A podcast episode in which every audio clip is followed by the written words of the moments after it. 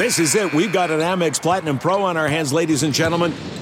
We haven't seen anyone relax like this before in the Centurion Lounge. Is he connecting to complimentary Wi Fi? Oh my, look at that, he is!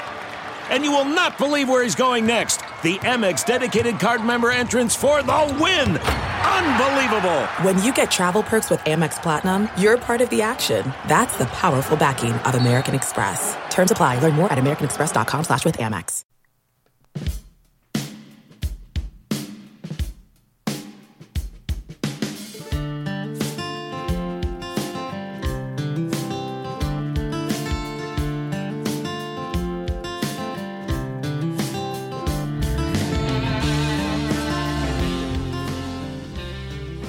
All right, everybody, welcome back to another episode of 23 Personnel Podcast. I'm your host, Spencer, joined by Michael.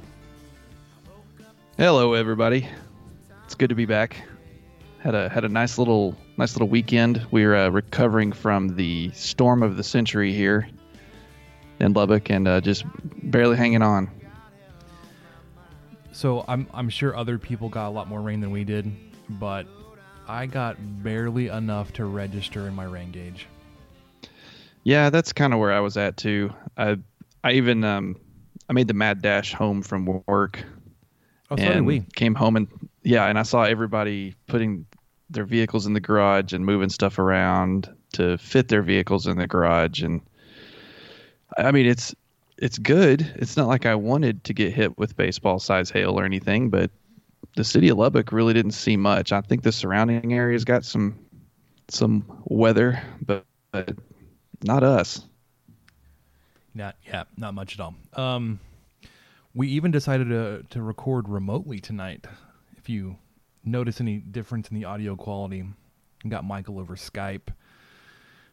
You know, just just in case, um, you know, the weather was was really coming down on us when we're trying to travel back and forth. But here we are, beautiful sunset as we're starting to record. I know it's a. It turned out to be a really gorgeous evening. Okay. So, for those that are not familiar, that intro was from Flatland Cavalry. Michael, you saw them in person this weekend. I did. I did. I got to go to Cotton Fest, and that's partially due to the fact that I signed up to be a barbecue judge. You were like jumping up and down, waving your arms, like, pick me, pick me. I, I did. I was. And it worked. It, it worked out great. Uh, met some met some pretty neat folks. We sat around at the table, and we have the way they did it. You uh, you taste the food, and then as a table, you have to agree on the score. And so, you know, it forced you to talk a lot, and everybody was there was a lot of downtime because the you know turn ins were at eleven and twelve. It was eleven for chicken, twelve for ribs, and then two for brisket. So we had like an hour and a half at one point where we just went and checked out. There was a guy that was playing in one of the other areas around Cook's Garage, and we listened to him and and had a couple beers and just hung out until it was time to go judge some brisket. So a really, really easy going, fun way to spend you know a few hours on a Saturday. And then um, I came home and we got the babysitter coming over and and Allison and I went back for the concert later on and got to see Flatland live, which I haven't seen them in a I mean I haven't seen them live ever, and they put on a good show. Uh, we had to get home before William Clark Green came on, unfortunately, so we missed that. But we we got to pretend we were. Well, we didn't really pretend. We were just surrounded by college kids. Yeah, you were. for about an hour and a half. We did not blend in.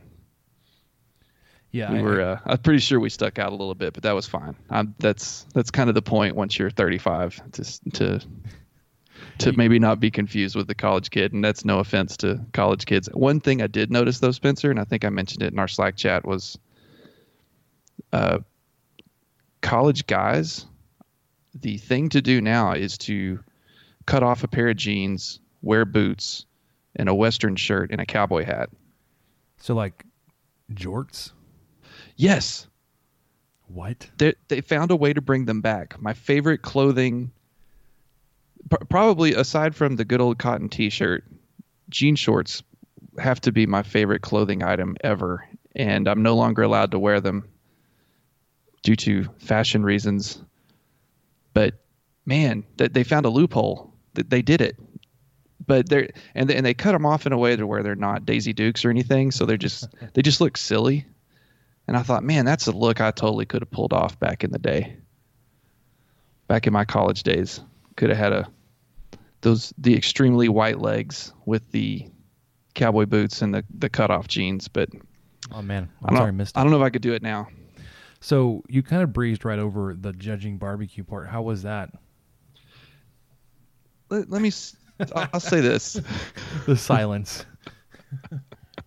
There's uh if any of you guys that I mean, what are the odds? But if any of you guys listening were competing in the You barbecue cook off, you got some work to do. Fantastic work, gentlemen. yeah, got got got some work to do. Um, about every every third or fourth thing we tasted was better than average. And so I, I- I was thinking you're gonna go the other way. Like every third or fourth thing was just absolutely trash. No, you went the other way. Every third or fourth thing was above average. Yeah, yeah, it was That's acceptable. a really low Um, hit rate. the the rest of it the main the main thing we were docking points on was over smoking which is a totally a thing that you can do and I've done it myself and you realize that the smoke being gray is not necessarily a good thing. And some of these guys hadn't quite realized that yet. So we were I mean we had um there were some people that would use uh, some of the donuts from the morning. There was some there was like a coffee and donuts thing sitting out earlier this morning, that morning, and so after the chicken, which is what we had at first, I talked to someone who used donuts as a palate cleanser to try to get the smoke taste out of their mouth. Nice. Yeah, so if if you're new to the the barbecue smoking world, the the one the smoke should be almost clear. You're not trying to bathe it in like cigarette smoke. right. Um, not that I'm like a professional or anything. My my ribs experiment this past weekend were probably acceptable. Probably overcooked them because they were just like you couldn't hold the bone and the meat just not fall off, which I guess some people like, but there was no like eating a rib like you would expect to you know grab the bone just eat off of it because the meat fell off. But the one we thing had I, we one- had all three types of ribs. We had a really good set of ribs that were just falling off the bone. We scored it pretty highly just because because of the rest of the day. um, so we scored it pretty highly, and then we had another set of ribs that same round, and I think we gave it the same score, or maybe one point higher, that had just a little bit more pull to it. Uh, we really liked them, and then we also had a set of ribs that were very undercooked Ooh. and to where you were like gnawing to get anything off of them and yeah so Okay, it's time to commit. 2024 is the year for prioritizing yourself. Begin your new smile journey with Byte, and you could start seeing results in just two to three weeks. Just order your at home impression kit today for only $14.95 at Byte.com. Byte Clear aligners are doctor directed and delivered to your door. Treatment costs thousands less than braces. Plus, they offer financing options, accept eligible insurance, and you can pay with your HSA FSA. Get 80% off your impression kit when you use code WONDERY at Byte.com. That's B-Y-T-E dot com. Start your confidence journey today with Byte. The comfort of your favorite seat is now your comfy car selling command center, thanks to Carvana. It doesn't get any better than this. Your favorite seat's the best spot in the house. Make it even better by entering your license plate or VIN and getting a real offer in minutes. There really is no place like home. And speaking of home, Carvana will pick up your car from yours after you finalize your offer. Visit Carvana.com or download the app and sell your car from your comfy place. I, I had all three versions this weekend and um, i prefer the overcooked to the under I, I, I would imagine so. okay, so one, I'm a little disappointed in the competition barbecue circuit here in town. It makes me think that a lot of people think they can do it and really can't.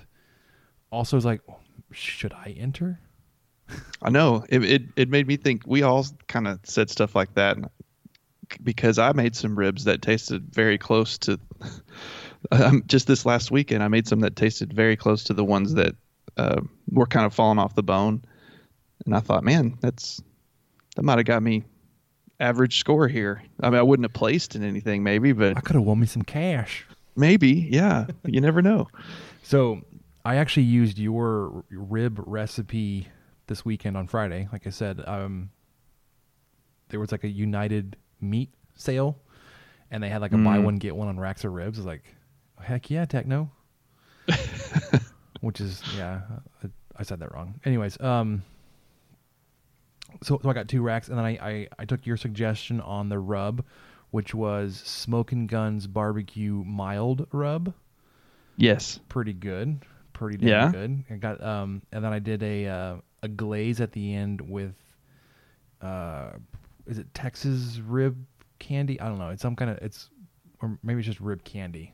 I'm pretty sure it's Texas rib candy, and I think I, the, what like I had sauce, used recently was a- the apple with no peppers. Yeah, so they they have like twelve different sauces. Three of them are without pepper. Everything else is like a hot, like a sweet, spicy blend. And I was like, well, I'm Samantha and- Grayson are eating these too. I better do something without peppers. So it was. I, I did the same. I, I got the apple. There was like an apple cinnamon. I was like, that's like too Christmassy. And there was something else too, um, without is it apple pineapple? No, that was the the thing you had me spray on it. Anyways, Yeah.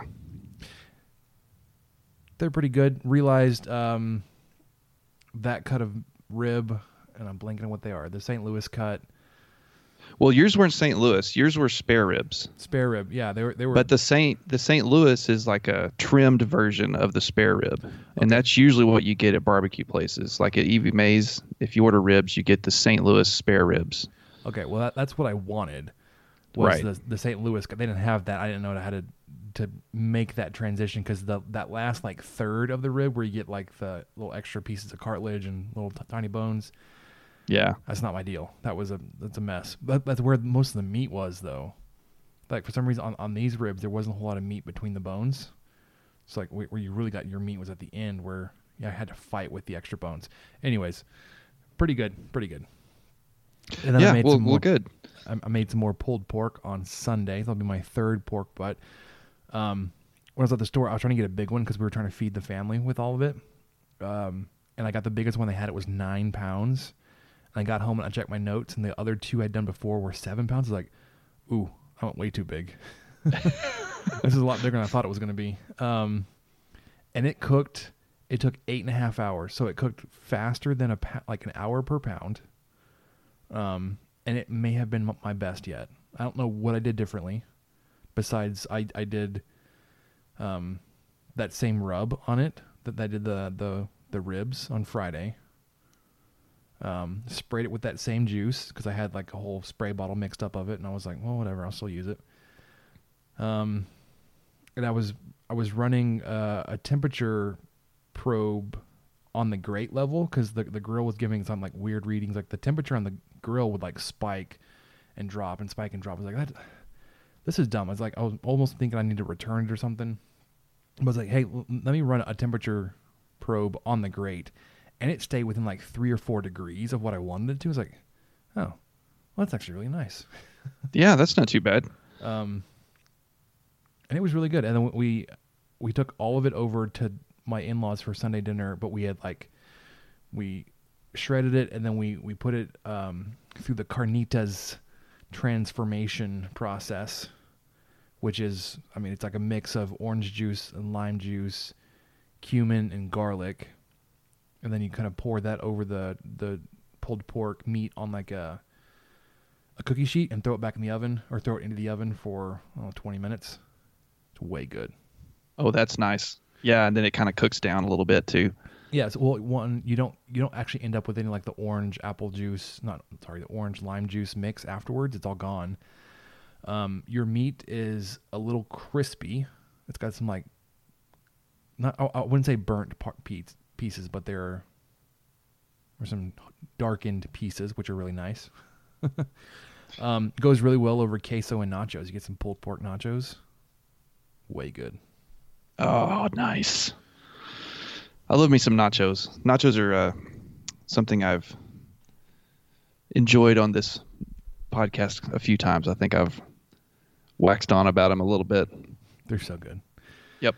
All right. So that's our, our food take 14 minutes of food and Cotton Fest, but that's kind of how we started off with food. Food's pretty short. That's not too bad for us. It, better than last week. I think when we went like 18 or 20 minutes. Yeah. Um, we do have a couple of, of tech athletic related topics before we actually get into the sports news. Um, obviously, we're going to talk about baseball this week.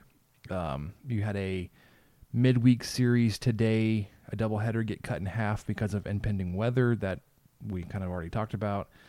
Um, you had a sweep of Oklahoma over the weekend. Um, we have some basketball news to talk about. Your recruiting is just really on fire.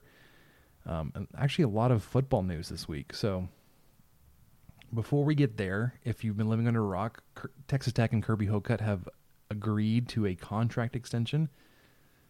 I think it's a two-year extension from his current contract, so it'll take him all the way out to August 31st of 2027. And then his compensation increased to 1.5 million dollars annually, with three percent salary raises every year. Which, at 1.5 million, that three percent is a forty-five thousand dollar raise.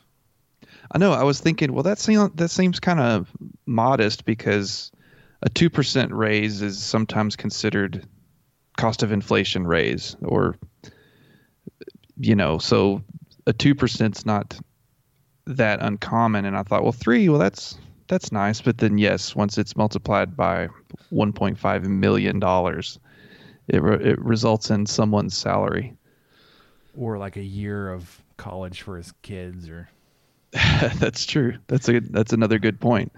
So Kirby Hocutt is in his eighth year with Texas Tech. This will take him out another eight years. Um, and then there were a couple of quotes from the uh, from the release that I think really point to uh, one the value that Hocutt has provided back to Texas Tech and kind of the reasoning why the university went ahead and, and made this decision to extend him. It says numerous programs have experienced unprecedented success and become national powers in several sports. And the athletics program as a whole has seen tremendous growth in facilities and financial support. 2017 to 2018 athletic season was one of the best in school history with six programs baseball, men's basketball, men's golf, women's tennis, and men's track and field, indoor and outdoor, all finishing in the top eight in the country in their respective sports. In all, Texas Tech has claimed 13 Big 12 titles under Kirby Hocutt. That's pretty good. Hey, I just did some math.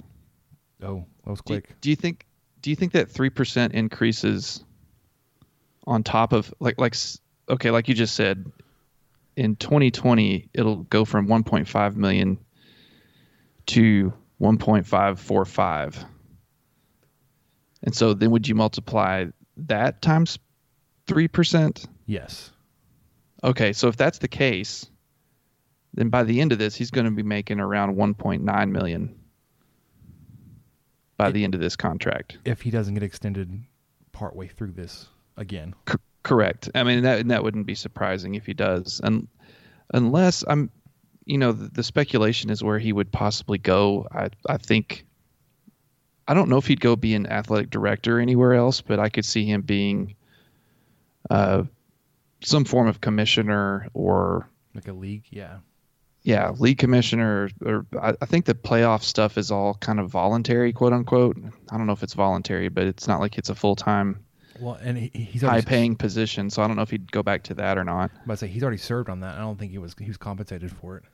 Yeah, I don't think you are either. Um, I think it's just kind of a good way to get your name out there and probably meet a lot of good people. But I could see him being a, a Big 12 commissioner, or maybe not even Big 12, maybe uh, just another conference in need of a commissioner someday. But I, I'd be very surprised if he was an AD anywhere else. Yeah. So, um, Wait, So here's the thing: if he were to jump from like the Texas Tech AD to the Big Twelve commissioner, um, one, I'm not ex- actually, I'm not actually seeing like a updated salary.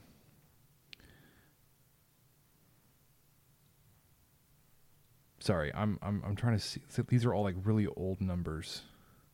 Um. Okay, so for for example, the 2014 salary of the Big Ten, sorry, the Big 12 commissioner was just under 2.3 million dollars. Now that was five years ago. I'm I'm assuming it's it's jumped quite a bit since then. But that's not like a a significant jump from what he w- already would be making. Which it sounds stupid to say that a four hundred thousand dollar raise isn't like a significant change, I know, isn't that crazy? but yeah. I, I would Um, notice. Would you notice a four hundred thousand dollar raise? Oh yeah, definitely. Um, I might even I might even notice a forty five thousand dollar one. You know, if you're really oh, I definitely would. If you were really pressing me, I I just that might even cause me to uh, check my bank account twice, make sure everything is actually okay. It's like, hey, did I get paid twice? yeah. Or how many times did I get paid? I'm not sure. Yeah. Uh, the the latest figure I'm seeing is actually from the Pac-12 from May of 2018. Larry Scott was making 4.8 million, but he's also he's also listed at that time as the highest paid commissioner. So yeah, as as a, a conference commissioner, he'd probably make a lot more money than as an AD. So there's there's that opportunity, um, which I would Or he could he could be the next Roger Goodell. well, see, I, I'd be in favor of him being a, a, a conference commissioner than a another school's AD because I don't want him to take beard. No, yeah. That was kind of an interesting buyout clause in that contract of uh, of Beards. What was it? It reduces by fifty percent if Hocutt is not the AD. So if if, Mm. if Hocutt leaves Tech first, then the buyout penalty for Beard is cut in half. So it's almost like they're like they're almost tied together. Right. It's just So it's really odd. You would really hope that that um, if and when Hocutt leaves Texas Tech, it's not to another school that needs a basketball coach. Anyways, Like Um, Arizona or something crazy. or LSU or Yeah, LSU, um, UCLA in another year and a half or two. Yeah. Okay. Um, the Red and Black Gala was this week. Was Monday, Monday night, last night. Um, I guess it was formerly called the Tech Spies, Tech Spies, Tech Spies, Probably it's got to be Texpies. Tech Spies. Um, it's an awards banquet basically for the student athletes at Texas Tech, recognizing outstanding performance from the the 2018-2019 academic year. I'm gonna rattle off some of these um, these teams and individuals that were recognized. Um, top team GPA goes to the women's tennis team. Women's coach of the year, Adrian Gregory of the softball team this year. They've gone 38 and 13. Um, you, you can see they're on a, a pretty good trajectory here. Last year they were 31 and 28. 2017 they were 19 and 36. So they've completely flipped over their win loss record in just two seasons. Um, unsurprisingly, the men's coach of the year is Chris Beard. The women's Fearless Champion Award, Zariah Willis from track and field. Another unsurprising, the men's Fearless Champion Award, Jarrett Culver. Um, I think Labar brought up a good point. Is like, was um, uh, Divine Oduduru thinking he got it's like he, got the short end the stick. What do I have to do to win something around here? I know. I as- as as great as Culver was, and I, gosh, uh, this is just going to sound really dumb, but I, I don't know if he was. I don't know if he des- deserved it or not. I'm not. I'm not quite sure because we're talking about a a guy who's running the 200 as fast as anyone on the planet right now. and Um, multiple national titles. Yes, and I, I Culver had a spectacular year. He's a great player. I, it's sure. not like I'm going to be upset about this or anything, but I thought it would be kind of nice to recognize uh, uh, Divine on that one. Yeah. Uh, so some of these other ones that have like names attached to it, like I'd recognize the names, but I don't know what they what the award is recognizing. Uh, but the Jeannine McHaney Award, Jessica Hartwell from the softball team, um, JT and Margaret Talkington Leadership Academy Award, Travis Bruffy from the football team. The Good Citizen Award goes to the volleyball team. Again, it doesn't tell me why that they were awarded that. I would, I'm expecting that they did some kind of community service or some, some kind of outreach throughout the year. Yeah, year. that's that's got to be what it is. The female team of the year, softball, we've already gone over their their recent success and, and their turnaround. The male team of the year, again, unsurprisingly, the men's basketball team. And then some of the other categories that we didn't get into because there were one uh, either a ton of of recipients for that award or um, they were just recognizing individual people on the administration staff. But other categories include the Big 12 Dr. Gerald Lage Award or Leahy, the Strength and Conditioning Workhorses, um, where you have one selection from every team, Texas Tech Athletics Teammate Award, the Athletic Administrator of the Year Award, and the Spirit and Sportsmanship Award. So, congratulations to all these teams, coaches, and individual athletes. Um, again, when you go back and looking at the the Kirby Hocutt contract extension, 2017 or sorry, um, this past year or two years has been some of the most successful all around for the athletics department as a whole. So congratulations to all of you on your hard work on and off the field. Thanks for making Texas Tech proud. Michael, you got any final comments before we move on to baseball? No, not really. They just.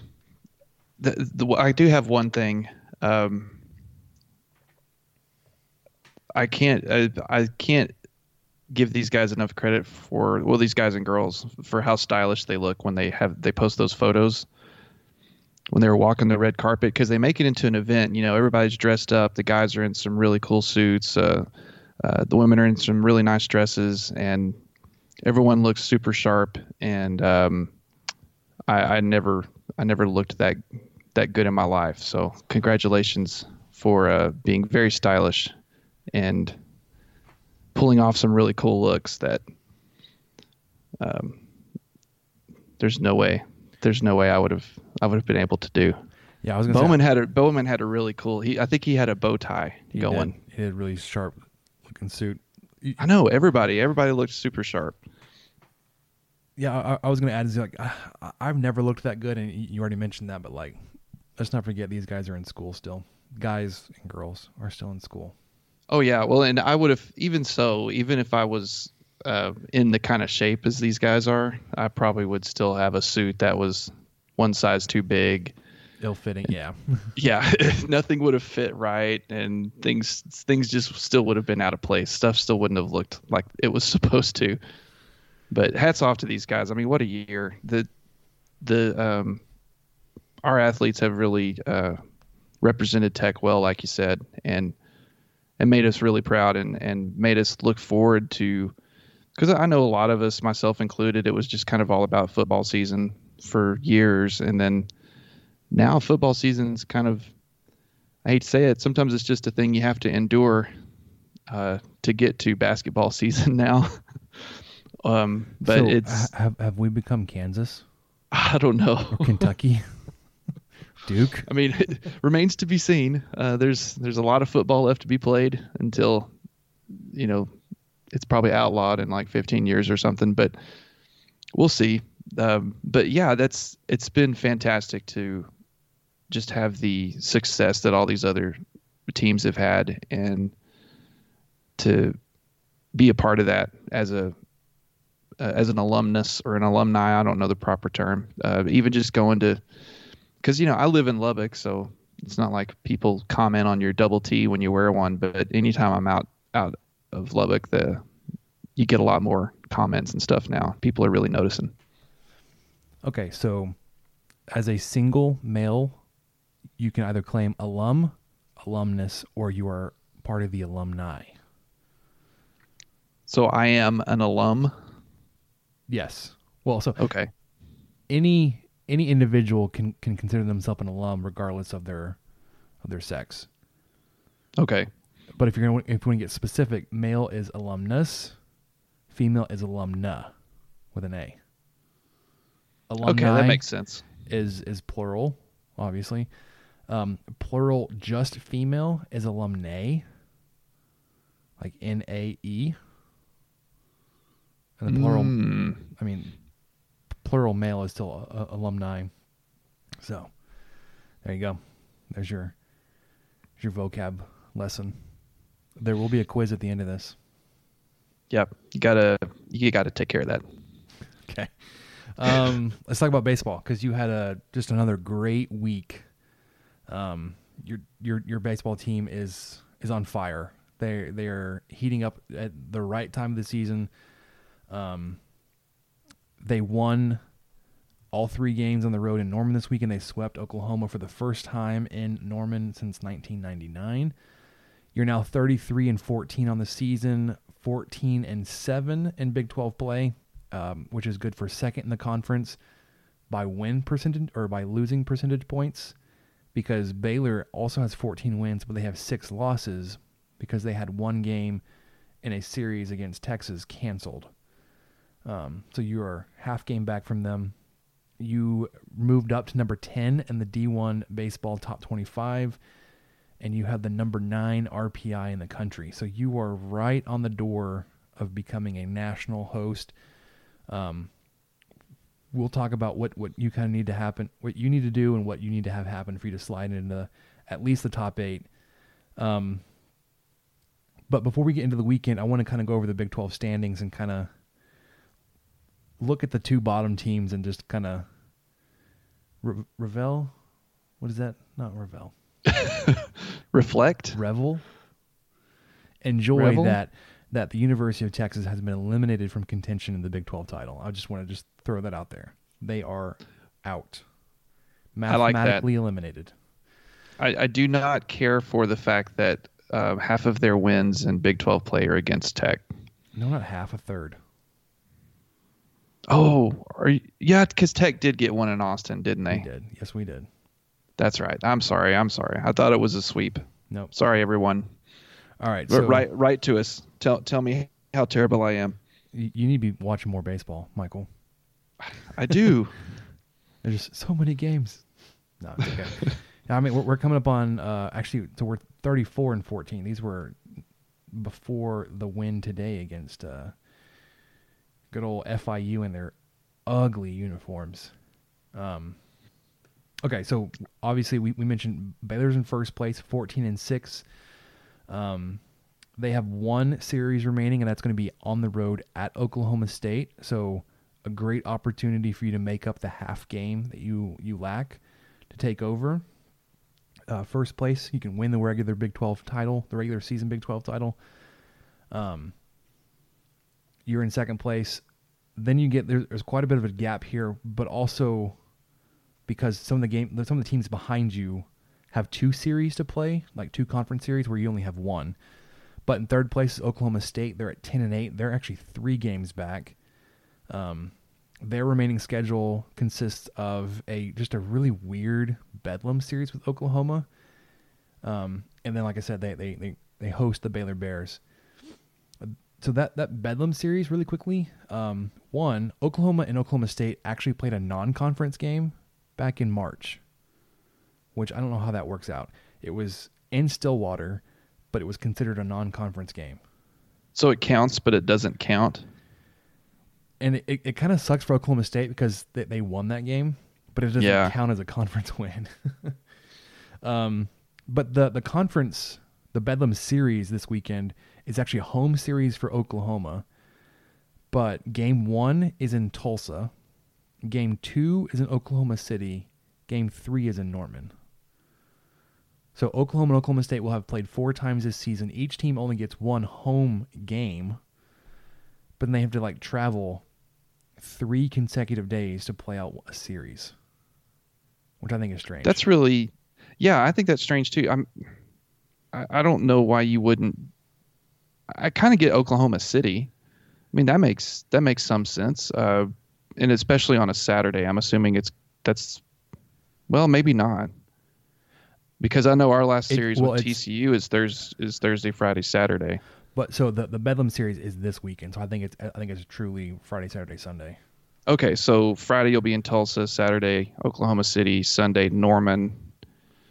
That's just really strange. the Tulsa one really throws me off. I and it's just weird to have a home series not at home unless there's been some event, unless there's been a hurricane or or, something or a, a tornado. I mean, we're talking Oklahoma. That's a possibility. If if there's been some tornado or something, then yeah, you wouldn't play in Oklahoma City. but having just played in Norman, you know that their field is just fine. Yes, man, that's I, I don't know. I wouldn't care for that if I was a season ticket holder for OU Sooner baseball. Well, and I, I assume it, it kind of it flips the other way on Oklahoma State home, like hosting years as well. Like they only get one home game, so it, it I don't think it really works out for either team. Yeah, I don't think so really either. I guess it's fair because it's not fair to either team. Yeah, I'm not. but it seems it seems odd. I'm glad we don't um, play UT and like Waco and Dallas and Lubbock or something. Yeah, I don't it's- even it's I don't really even know what the equivalent would be. Well, it's it's I would say it's kind of like like a like a neutral site conference game, like it's Texas Oklahoma or, or Texas Tech Baylor. Like historically, Texas Tech Baylor has been in Dallas the past decade.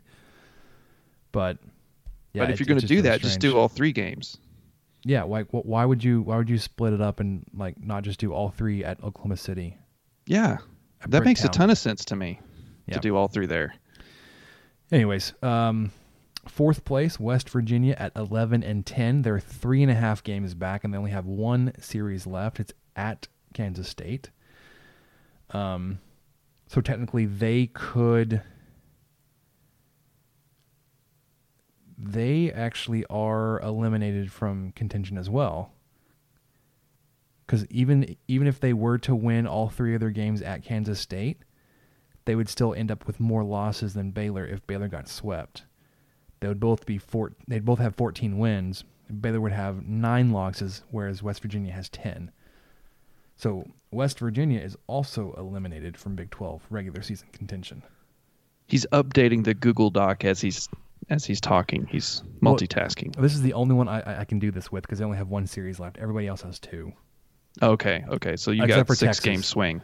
Yeah, except for Texas, who has they're already gone. Um, fifth place, you have Oklahoma, at eight and ten.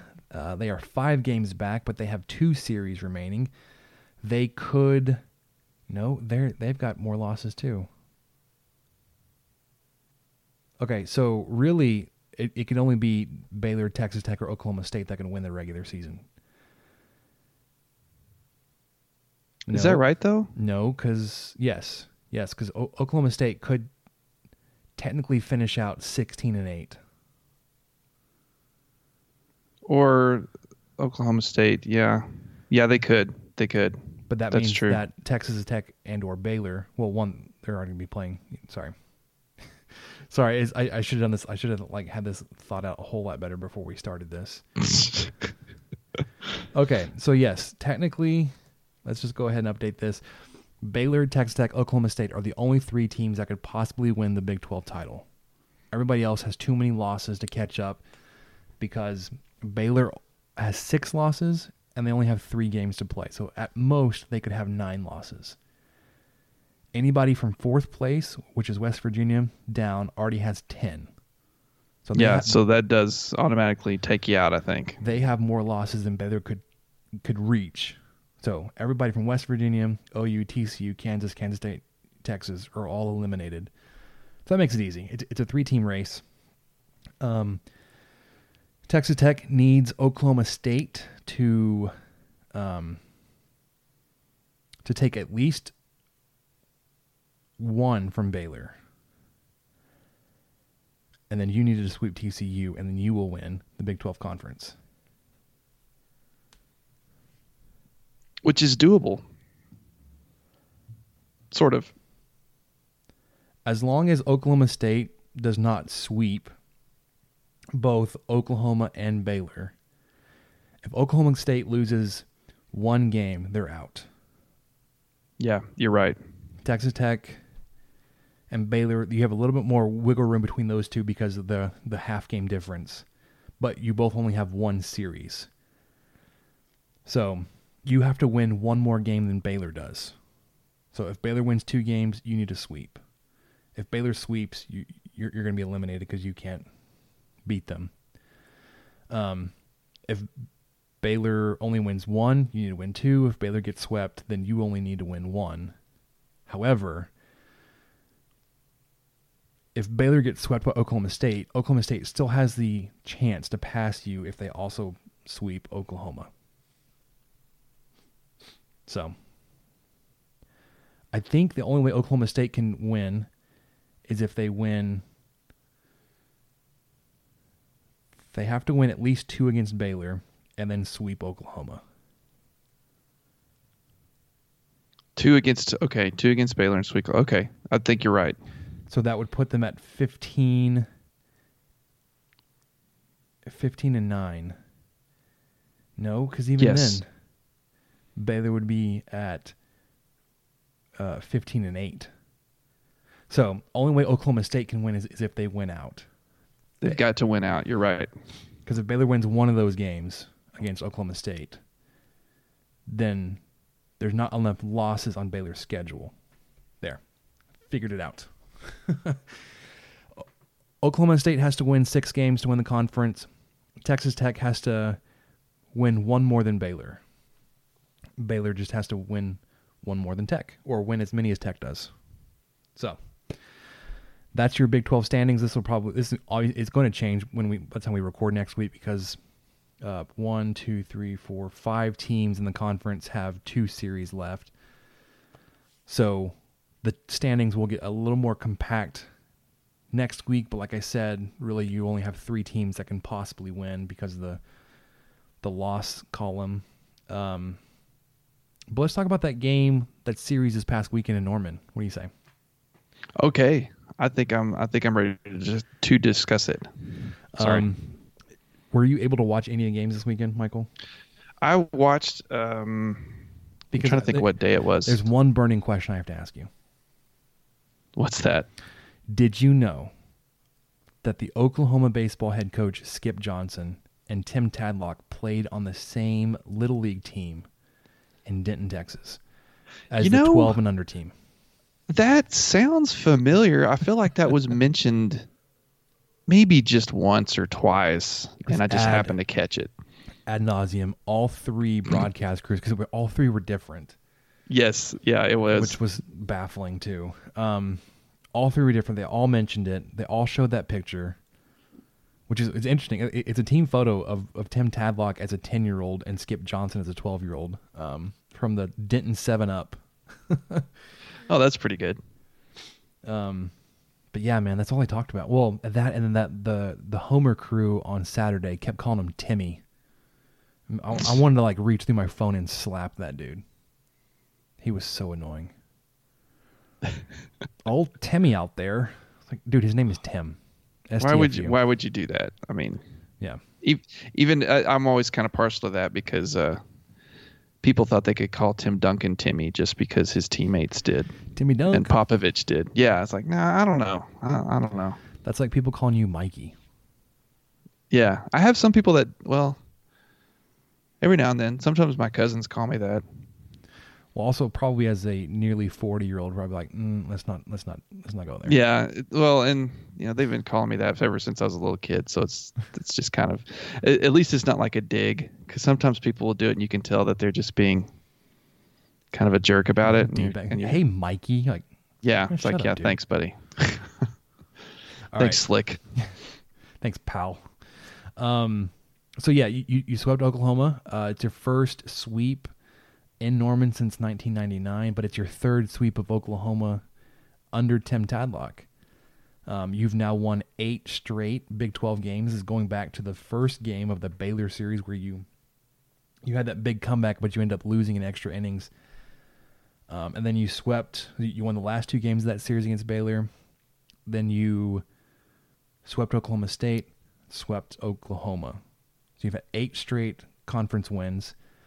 Um,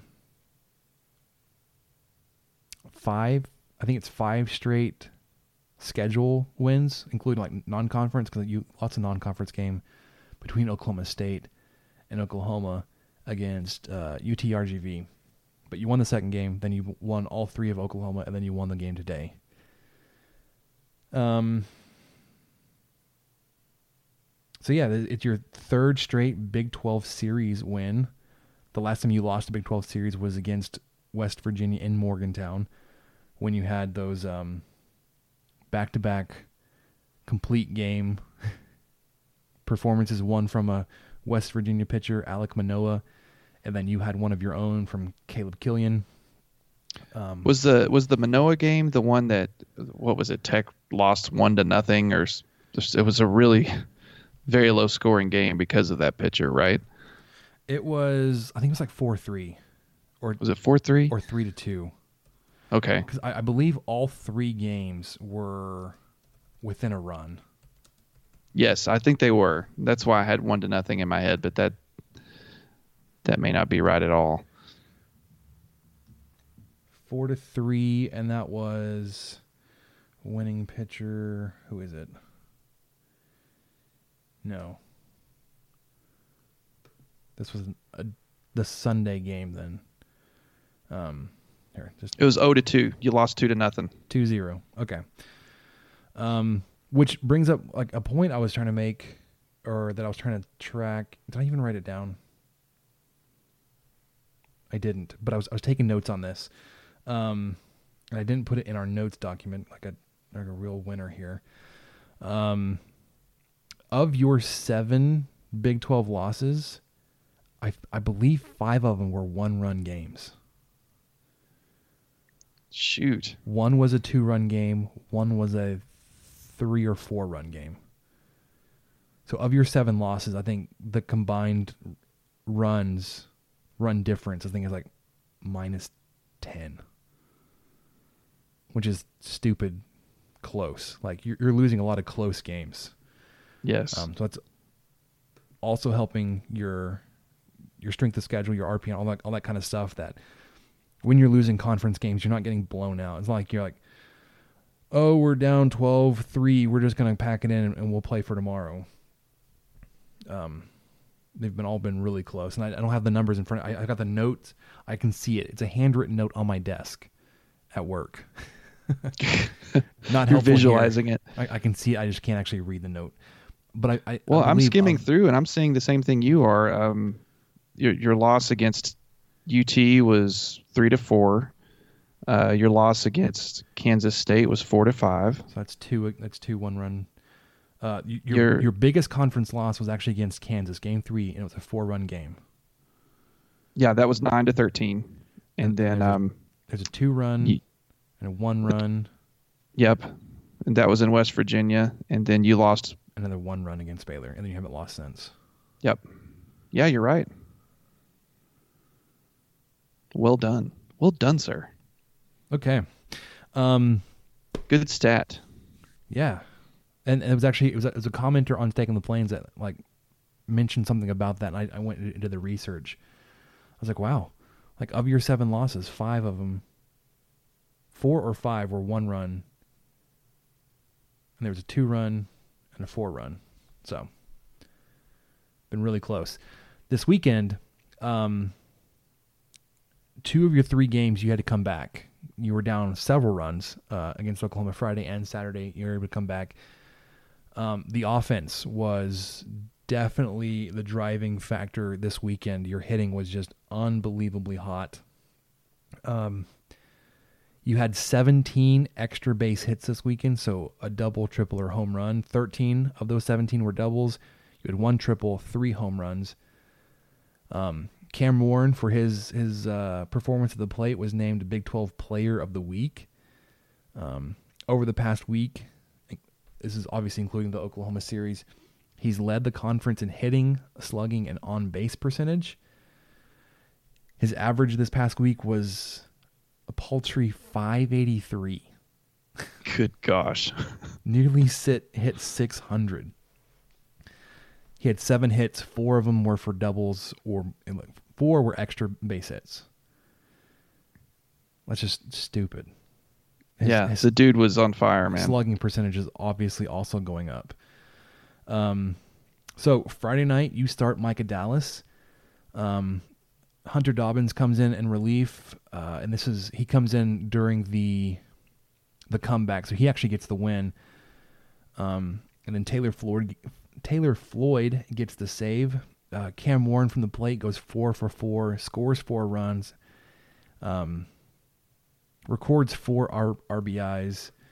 Um, Cam Warren on the season now has 65 RBIs, which is good for not only best in the uh, on the team but best in the conference.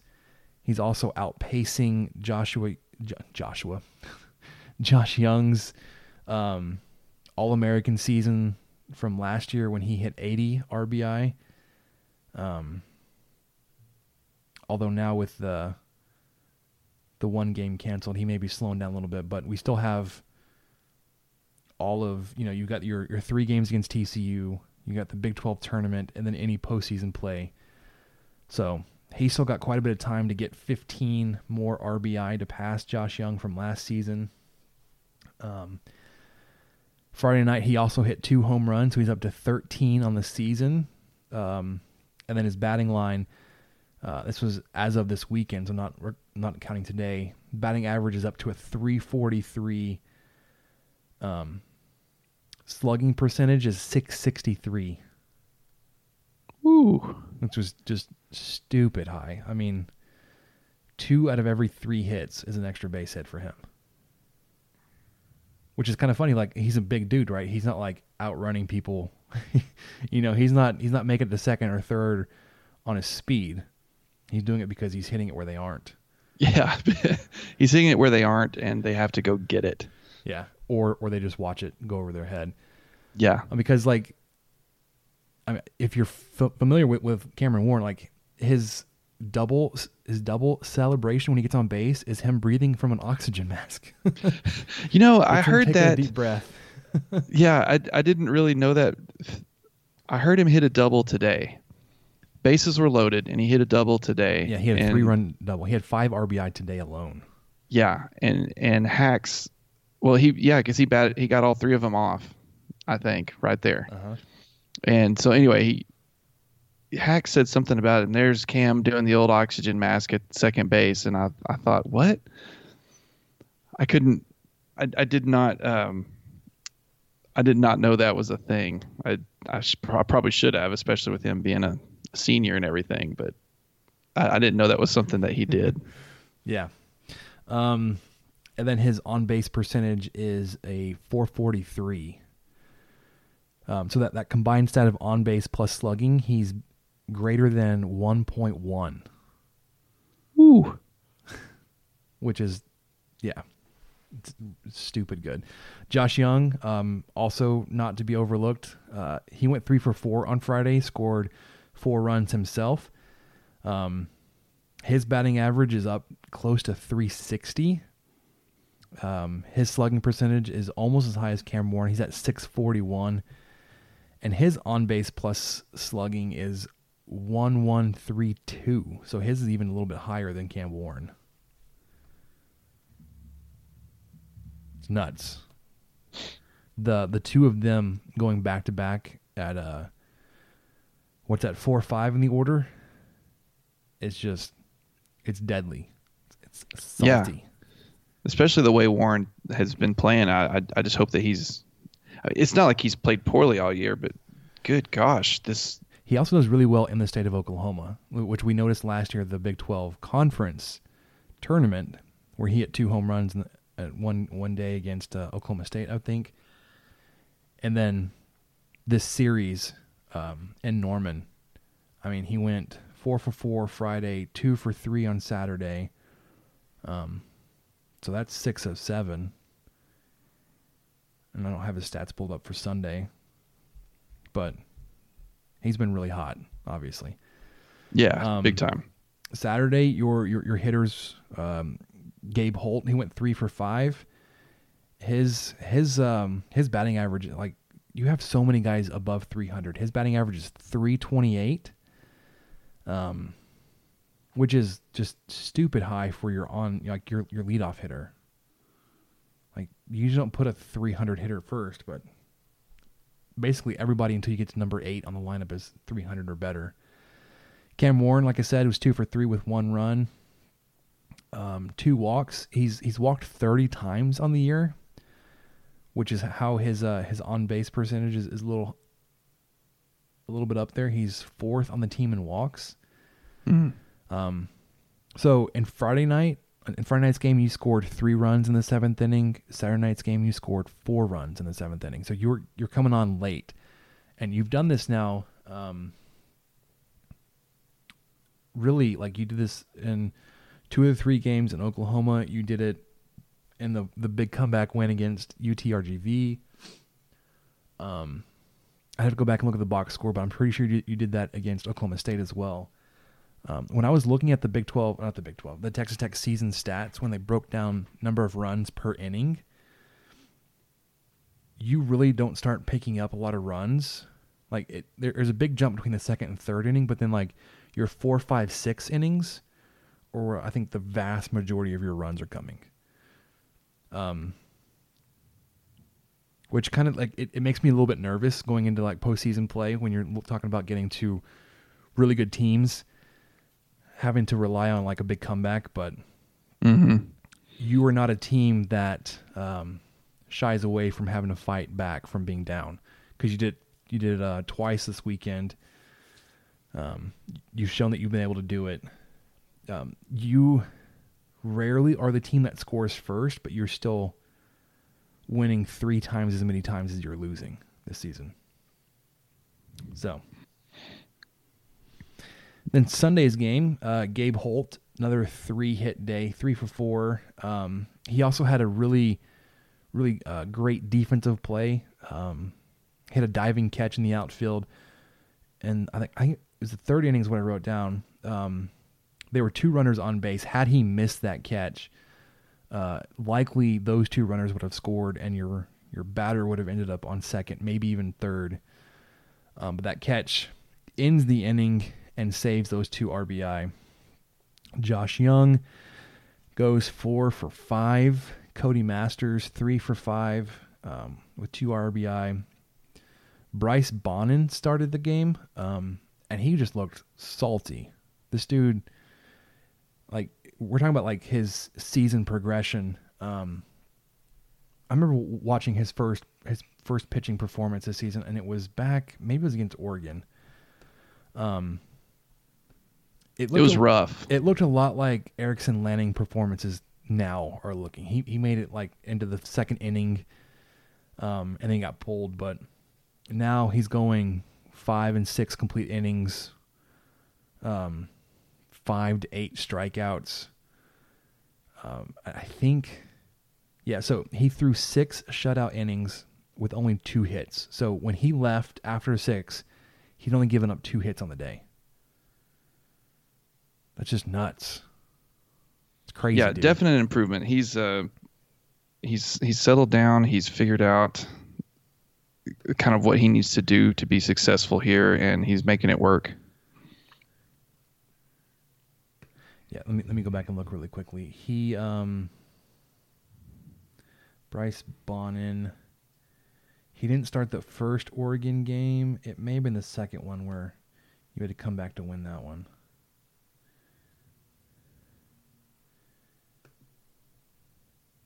Course, it doesn't help because it doesn't tell you who started the game at pitcher. It tells you who won the game, uh, which is Taylor Floyd, but he wasn't a starter. Anyways, um,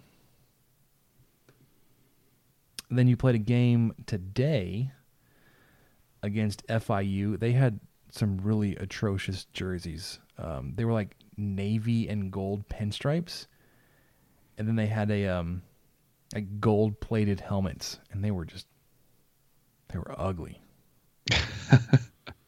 so ugly. I I kind of enjoyed it. I mean, Seth mentioned that in the Slack chat. I, just the audacity of it, the brashness of it was kind of it was kind of fun. It- it- Like yeah. almost like a reverse pinstripe. It was bad. um, so this was a doubleheader that was scheduled to go um, early this afternoon, and then this evening it got moved up for weather. So the first game started actually at 11 o'clock this morning. And then your second game was to follow 30 minutes after the completion of your first game. Um, like I was saying a little bit earlier, you didn't score first. Uh, FIU scored in the first inning, and they were like super aggressive on the base path. They had one guy, uh, like their speedster, got on, stole second, then stole third, um, and then was able to he scored on a on like a a ground out, to, like an infield ground out. So the ball didn't leave the infield. He, he was able to move from first all the way around. Um, they also scored in the third, but then you, Texas Tech, you put up four runs in the fourth, four runs in the fifth, one in the sixth. You get to nine runs, and you just kind of hold out uh, to beat them nine to six today. Um, sorry, let me. Uh, Dylan Neuse went three for four today. Cameron Warren went two for two for four. Um, like I said earlier, with five RBI, that puts him up to 65. Or, yes, 65 on the season. Um,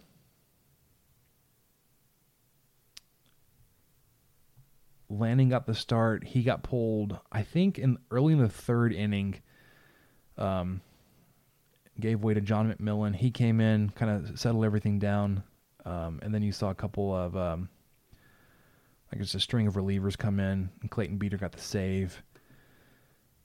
Uh, and like, and then like we said, the the the second game got canceled, so you're done now with your schedule until you host TCU next weekend. Um,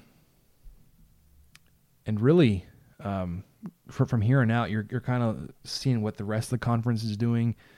Um, our friend Keith over at the Dinger Derby podcast has has been kind of helping us feel our way into like how we move into the postseason. Um, I, I, I agree with him. He, he, but he's saying that Texas Tech has the resume of a top eight national seed. Um, te- Texas Tech so far is 15 and six against RPI top 25 teams, 27 and 12 versus RPI top 100 teams. Um, and then you still have the three games against TCU that would be in the top 100. So you could finish the season at 30 and 12. Um, and then the big thing we mentioned earlier that, that can help you move up into a national seed, like a super regional hosting position, is that Oregon State has just had a huge drop in the past week or two. Um, and he mentioned this on, on, his ratings, his baseball rankings post today on Staking the Plains, but they were swept by, by Oklahoma State, which also helps Texas Tech because you swept them. Um, Oregon State was projected uh, very recently as a number six national seed, but their RPI over this past week has dropped all the way down to 23rd. So they're going to take a little bit of a tumble there. They could fall out of, or probably will fall out of national hosting, national seed um, position. Could make room for you to slide up there as long as you take care of business against TCU.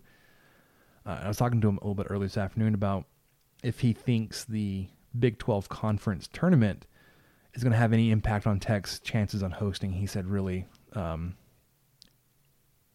it really won't. So you've got three more games this season to make your case. Uh, all, all you can do is, is is win the games you've got on your on your schedule, and kind of make sure everybody else is um,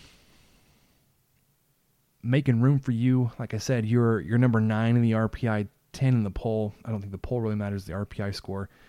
Um, so you're really right there. You're you're one spot out from being able to host a super regional if it gets to that point, um, which would be fantastic. Anytime that you've hosted a super regional, you made it to the College World Series, um, and this would defy the every other year kind of trend we've seen uh, to make it back to back years. I believe we are working to get Keith on the podcast here with us here in a couple weeks once we're done with nice. the, the TCU series. Yep, we're excited to have him on to kind of wrap up the, the regular season, prepares for postseason as we get going that way. Um, Michael, that was a lot of me talking about baseball. You ready to talk about some basketball? Sure. Yeah, let's do that. that sounds good. I, I was not even sure you were still there. Like, is, No, is- I'm here. Is he still there? He's just listening. This is like I a- am. I'm listening. I'm enjoying it. I'm learning things. miniature Dinger Derby podcast for everybody. Um, not that you should not be listening to his podcast as well. It's going to go way more in depth. Yes, we did spend close to 25 minutes on baseball, which is what he would spend on a, on a series, but he gives a whole lot more detail and reason. He looks further into the games than than what we just gave you. Um, Well, and I think he, I'm pretty sure Keith takes uh, or keeps his book for the most part during the games as well, and Oh, he has good does. notes and a lot of good um, instances of exactly when certain plays went off and and kind of what that led to. Yeah, he, he would tell you like who was on base ahead of Cam Warren when he hit the bases clearing, you know, RBI double and um, which pitcher it was off of and where the ball went and all that kind of stuff. I I would love to keep a book, but it also would, would require me to always keep it with me. And I'm not always 100% sure if I'll be able to watch a game. And I don't like to keep an incomplete game on a book. It just feels weird It's like have a partial game because then it's like, what, what's the point, right? Because it's, it's there to help you keep track, um, to track stats and all that kind of stuff. And you have a partial game. You're like, well, I started watching the fourth inning, and from there on, Gabe Holt had a hit every time up. But like, my book says he was two for two, but he actually went two for four. You know, so it's it's kind of like a weird. Right. It it doesn't make sense to me to only keep a partial game in a book. Keith does a really good job on that, and he's able to give a whole lot more detail. Uh, like I said, I, I really enjoy keeping a book. I've, I've actually got a, a nicer book this year from uh, Bob Carpenter, who is the, I believe he's a radio or or maybe he's a TV uh, broadcast guy for the Nationals now. Um, he created his own book a long time ago, and I've I've ordered it. I also saw so he keeps like a a testimonial section on his website of other people that have ordered from him that are professional broadcasters. Geoff Haxton is on that list. Oh, that's cool. So I was like, well, I use the same book as Jeff. Well, it's- maybe not the same book because Bob Carpenter has three different versions. He's like a fan version, a radio version, and a TV version, depending on like how much space you need, how much more detail you need in the notes. I just have the fan version. I'm sure um, Hacks has the TV version, the big one. I yeah, know that. I, Uh, I bet he would have to. I know that Keith has the radio version, which is it's either the big. I, I'm not sure that like the, the the tier here and which one's the biggest. Um, but it's it's got a whole lot more room than than the fan version. I, I actually took the fan version with me to to Phoenix and kept the game there, which is a lot of fun. Except for it was a National League game, and with all the doubles, the the double switches and the the pitchers batting, it was, it was just a mess. But I I enjoyed it. Okay, let's talk about basketball. What do you say? I'm ready. All right. Um, big news of the day: your top recruit in this class, Jahmi'us Ramsey, received his fifth star. He got promoted. He did. This now makes your first five-star commit signee in basketball ever ever in the history of, of Texas ever. Tech basketball because he is your highest-rated recruit, um, and nobody else before Ramsey obviously was high, as highly rated. Um, that's redundant. Everybody else was at, at most a four star. So Kayvon Moore was the next highest rated guy, and he was a four star. Um, Jahmi'us Ramsey today got his fifth star from Rivals. So you have a five star recruit signed and on his way to campus to play for your basketball team. It's a nice feeling. I mean, we we all thought it was just kind of it was almost silly that he wasn't considered a five star in in the first place. Um, because he was I like think- one of the very like he was a, either the first or the second outside of the group of five stars. Like he was like the second, or the first or second highest four star recruit. Yeah, I think we were talking. We were into the hundredth decimal place, doing some creative rounding to to get down below a five star. But I think it was a thousandth. It, it means a, I mean, it just means a ton to Tech to be able to claim that they landed a five star recruit. And whether some people may just think, well, I've, I've kind of heard this argument on double T. Some people are just kind of poo pooing it. Well, he's still the same guy. What does it matter if he's got an extra star? And it's like, well, it matters quite a bit because these other guys with that extra star start paying attention too and start noticing, oh wow, Beard and Texas Tech and Lubbock are able to attract that kind of talent. So maybe I should consider that too. Yeah, you, you don't you don't have that knock on on being able to recruit top talent anymore. You you can't say, well, they they're doing less with more, which which we are. Um, they are. I'm not taking any credit for the development of Chris Beard and his staff, but right. But like you said, it attracts the attention of other top guys because they're like, well, I'll, yeah, some guys do want to go play and like make, make a name for themselves and help build a, a program, but also there are a lot of guys that don't want to be the only guy, you know, because if, if everything goes wrong, it's going to be like, oh, it's it's it's Ramsey's fault, right? Right. They, they don't want that um, that kind of attention. Talent wants to be with other talent, right? You don't want to be the best player on like a really bad team. Um, so Jahmi'us Ramsey getting a fifth star. Um, one, it's it's a really cool accomplishment for Chris Beard and, and for Texas Tech to kind of hang their hat on, but also it really helps when you start looking at the recruitment of like an R.J. Hampton, who recently listed you in, in his final five. Um, who was the guy that we talked about last week when he reclassified to this class was previously the top rated guard in his class. Um, will now enter the move from the 2020 class to the 2019 class. You're in his final five of schools he's considering, and he'll announce at the end of the month. But like, he's obviously another five star guy. Um, you might not have been on, on his radar if you hadn't landed a Jahmi'us Ramsey. This is true. So, it it, it gets the eyes of the other top talent, um, because they want to play with guys that are good, mm-hmm. and they want guys that uh, may even be able to challenge them a bit, and you know have them kind of kind of get the best out of them too. So it's it, it works in a lot of ways in Tech's favor. I it's and it also just shows that you know Beard's getting um you know let's think about this let's let's go way deep into this what if the fact do you think there's any possibility that the fact that he has connect uh, that he committed to Texas Tech and that Chris Beard just got that huge contract and all this other stuff happened that his star rating went up a little bit. Do you think it could be that? Or am I just talking crazy, Homer? I, I, I would have said if it had happened the other way around, if Ramsey got his fifth star and then Beard's contract was extended, that there would have been some connection. Mm-hmm. I, I don't think. I mean, m- maybe I'm downplaying the recruiting service and their their um, evaluation of, of Chris Beard, the coach, and, and Texas Tech, the program. Um, because when a when a top guy, and I'm thinking about football in particular, when a top guy at his position commits to Alabama, like, wow, man, Alabama really only takes like the, the best of the best, so may, maybe he is a five star. Um, oh, I see. I see. Yeah. So I, I, I mean, th- there may be something to that, but I, I, I think it's too early to say that that we have that kind of pull, but it's just kind of a fun conversation to have. Yeah. I I do think with with Ramsey being on the bubble this whole time and he's just like he's performed at a high level all season that it was almost like just a matter of time. We also know that rivals likes to kind of bump their five star class at the end like they're 24 now we're going to have 30 five stars so mm.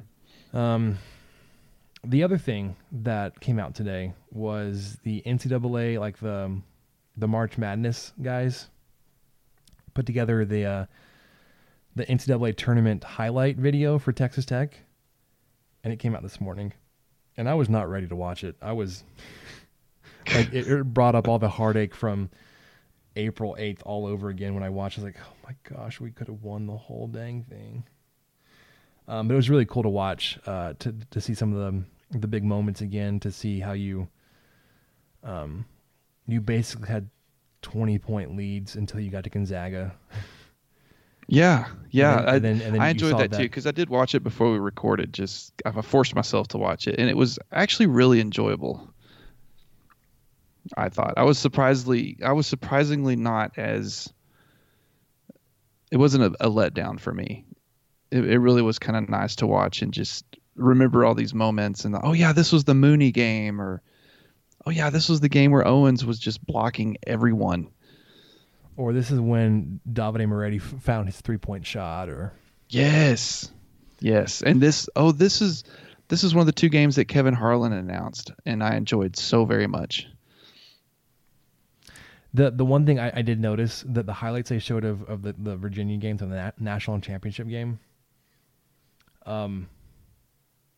I, I guess like the ending of the game had me remember like had me misremembering how close the game was because the, the scores and some of these highlights were a lot larger lead for Virginia than I remember them, them being.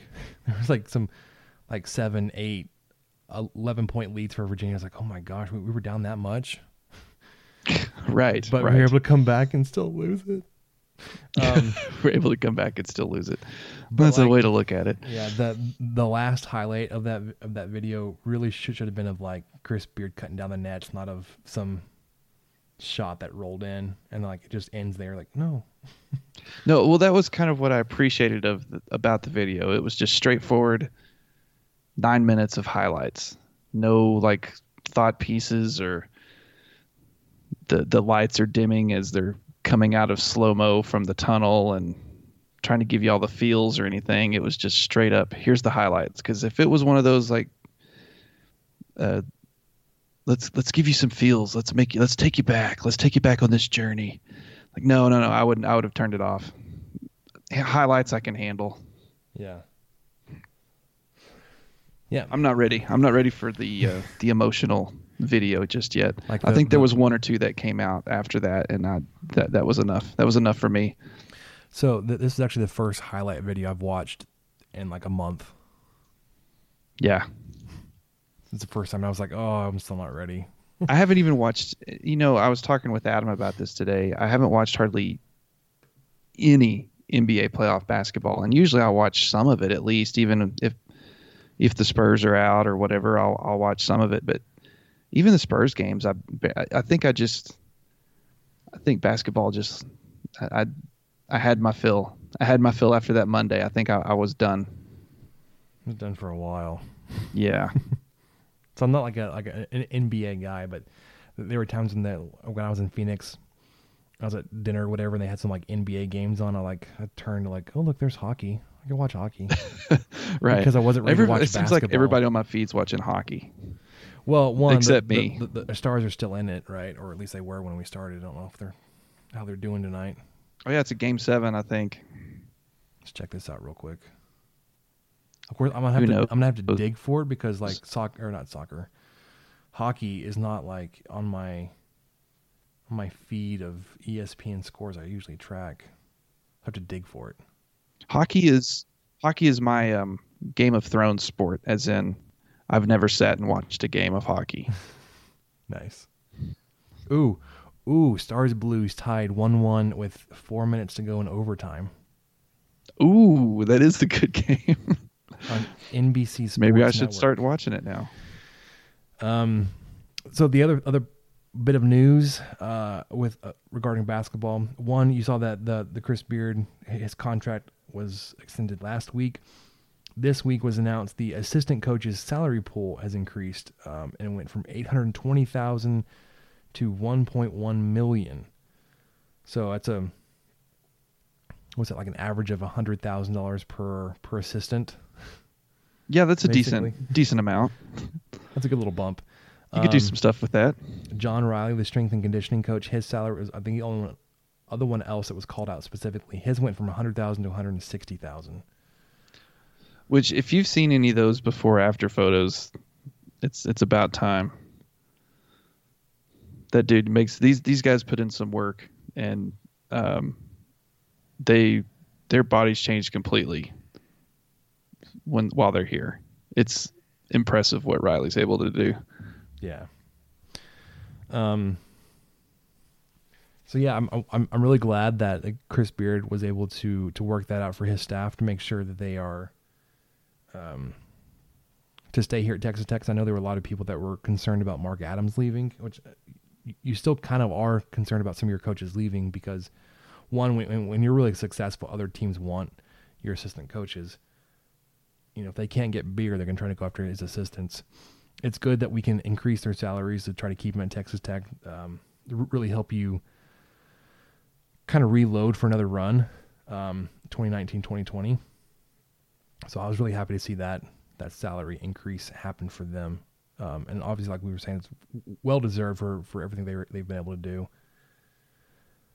Um, and I guess we should talk about some football.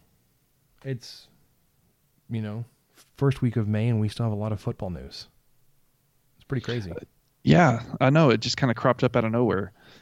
Um, one, so, so I guess some good, some health news. Uh, John Scott was released, discharged from the hospital following his shooting last weekend. So he's still on the the path to recovery, but well enough to go home. Happy for him. Um, and then Matt Wells made a made an appearance at Cotton Fest. He did. He was he was there. Were you there at, at the same time, or you, you had you already gone home? No, no, no. He was um he came out before Flatland Cavalry Cavalry did and led everyone in a Raider power. It sounded very loud. of course, I was I was standing at the very back because I didn't want to be in the uh, beer drenched zone. Mm. So I, I stayed pretty far back, but sure sounded loud to me, even though all the voices were facing the other way. So yeah, over the past couple of weeks, he's thrown out the first pitch at a at a baseball game. He's been to uh, Cotton Fest. He threw out the first pitch at a softball game this past weekend. Um, he's making himself visible. Big time. Yeah, he's. It seems it seems intentional, and um, that and, sh- and and the headset photos. Both and the headset photos. The in case y'all didn't know, there's a Twitter account that neither of us have anything to do with. Just in case um, y'all were thinking it was us, but if you want to follow at Coach Headset TTU, you can get you can get some um, behind the headset takes and thoughts because we we we began noticing a while back that um, TTU likes to post photos of Matt Wells in headsets, and which is strange. The, like why why that like uh, that decision was made, and they've been consciously making that. Right, and obviously the person behind this Twitter account has has thought the same thing. So we're uh, we're, we're on board. But it it's just kind of bizarre. Like the first couple of photos that Tech released, and I think it was November or December when we hired or when Tech hired Matt Wells, they both had him in a headset, but then of course they blacked out everything else to make it look like he was wearing red and black stuff. And then you, th- I think some of the first photos from, gosh, February or March, he was in a headset, and you think, how did they even get these? What, what why is he wearing one at Photoshop, baby, for spring camp or whatever it was? So it was like they were working extra hard to to get one in there, and and uh, this guy this guy noticed. So yeah, Coach Headset TTU is that, that's kind of a fun follow on Twitter. Probably get a little bit more traction in there during the football season. Update on the Stars Blues game. It is going to overtime number two. Oh my gosh! Still tied at one. So Obviously, how does that work? Do they get the do they get the puck at the? They do the, another face off. Fourth, no. Well, how many overtimes till you just have to go for two or whatever it is? you mean till they go to like a, like a shootout? Yeah. Uh, I think it's after two. Because I know that sounds right. I know one of the hockey games when I was watching in Phoenix was a playoff game, and it went to a second overtime. Um, and it's a golden goal sudden death type thing. So like it's not like they both scored in overtime. Like the first person, the first team that scores in overtime ends it. Um, so while it's going to like a, another twenty minute period, they don't have to play. But I think after the second overtime, it goes to to, to the shootout. But the last time I really paid attention to hockey was the last time the Stars won the Stanley Cup and that was in a long time ago. Was that in the seventies? No, it was in the early two thousands. Shut up. Ninety nine. 99. I remember that. No, I really don't. Um, I actually saw their Stanley Cup in person. They uh, they a cou- couple of stars came to my elementary school. I don't know how, how they, they worked it out, but they brought the cup with them. It was really cool to see that in person. Couldn't touch it or anything, but got to see it. I think even then had a big dent in the like in that bottom ring from when I dropped it. Well, that's how you know it's the it's the not, it's not a fake. Yeah. Okay, sorry. Um, back to football. I, I think we were all kind of really surprised when Matt Wells kind of took over that there weren't like a huge, um, like exodus of of transfers. Um, since he's he's come on, uh, we've had four guys officially announce they were transferring, with a, probably one or two more that will announce here pretty soon. Um, quarterback McLean Carter has announced he was transferring and has landed at Rutgers. Um, offensive lineman Giovanni Pancati, which I just love his name, Me too. very Italian. Uh, linebacker Jaquay Poe, um, and then defensive line Joe Wallace. Is is Wallace out. official or is that still just kind of Well, it, it was reported by some media. I don't know if it's like been officially announced by Texas Tech, but it's not like it's it's beyond a rumor Yeah. basically. Yeah, it's it's it's greater than just smoke. Gotcha, gotcha. there hasn't and been an that's, official I mean, I believe it. I just I was just kind of asking to see if there was any more than um, what we already knew. Yeah, and the other two guys that we're expecting are running back Daleon Ward and cornerback Demarcus Fields. Yeah, those those have been there's been smoke around that. I've, Yeah. I've heard as well. But on the flip side, you've had five transfers announced they were coming to you. Um, ironically, you you had a, a McLean t- for McLean transfer swap. you had wide receiver McLane Mannix transfer in from Nevada, uh, 5'10", 180 inside receiver. Um, in his two years at Nevada, super productive, 107 receptions, greater than 1,600 receiving yards and 13 touchdowns. So he, it was actually announced today, this morning or yesterday, that he was granted immediate eligibility for his transfer in for medical reasons for a family mem- member. So he's expected to be a pretty pivotal role with the inside receiver group this upcoming season. Um, yesterday, I believe, uh, Reginald Turner the second or RJ Turner, I'm not sure how he's officially going to be referred to, a 6'2", 205 grad transfer from uh, University of Louisiana Monroe, um, will be joining you this summer. He's an outside receiver. Um, career stats for his three seasons in Monroe: 90 receptions, uh, almost the same number of yards as, as Mannix in, in the two seasons, 16, 62, and then 10 touchdowns. Um, in the post, I think I saw from Seth today, I think the Monroe offense is a whole lot more run based than pass based, but still, um, 30 receptions, about six, 550 yards is pretty good for, for an outside receiver, like as long as he's not like your number one receiver. But he may have been their number one receiver at, at a running school. So those num- numbers are, are really nothing to sneeze at. No, not at all. Um, running back Armand Shyne from Utah, he's 5'10, 210 grad transfer.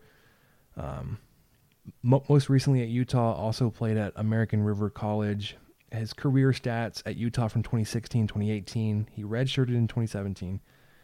He had uh, 198 carries for 885 yards, nine touchdowns. That's good for four and a half yards per carry. Um, so not like a, a home run hitter. Um, doesn't have the flashy stats like McLane Mannix does, or even R.J. Turner, but does kind of replace the loss of Daleon Ward. Um, that you have another experienced guy in, in your backfield. And then you got two guys on defense. Um, linebacker Evan Rambo from Cal, 6'4", 210. Um, he's listed as a linebacker for you, played safety for them, so he may be that that tweener position in Patterson's defense. Um, he could be granted two years of eligibility. He at least has one. So when he when all that kind of settles with the NCAA, he could be classified as a junior. Um, I think he was mostly a special teams player for them. Uh, in his three seasons there, he's t- totaled 34 tackles, one interception, two passes deflected, two sacks. Um, and then your one of your most recent ones, uh, your the defensive back from Penn State, Zach McPhearson, 5'11", 190. He will be a, oh gosh, is he a senior too, or just a junior? Um, I can't. I'll, I'll, I'll look that up. He- He's a grad transfer, but I'm not sure if he was able to graduate in three years there and still has some eligibility left.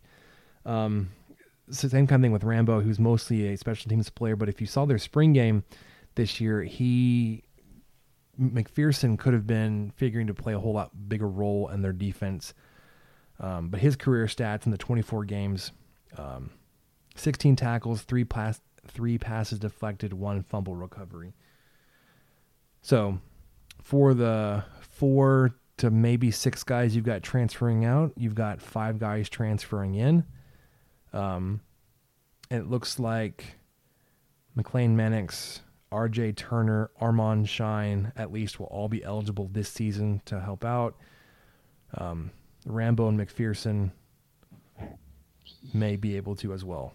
McPhearson uh, on his on the uh, Penn State site, he has no stats for 2016. So I'm assuming he redshirted 2016 because he's listed as a junior. But he has stats for 2017 and 18. So he may be coming in as a redshirt senior. Is that what that's called? No, 'cause he'd be a redshirt junior this year. Okay.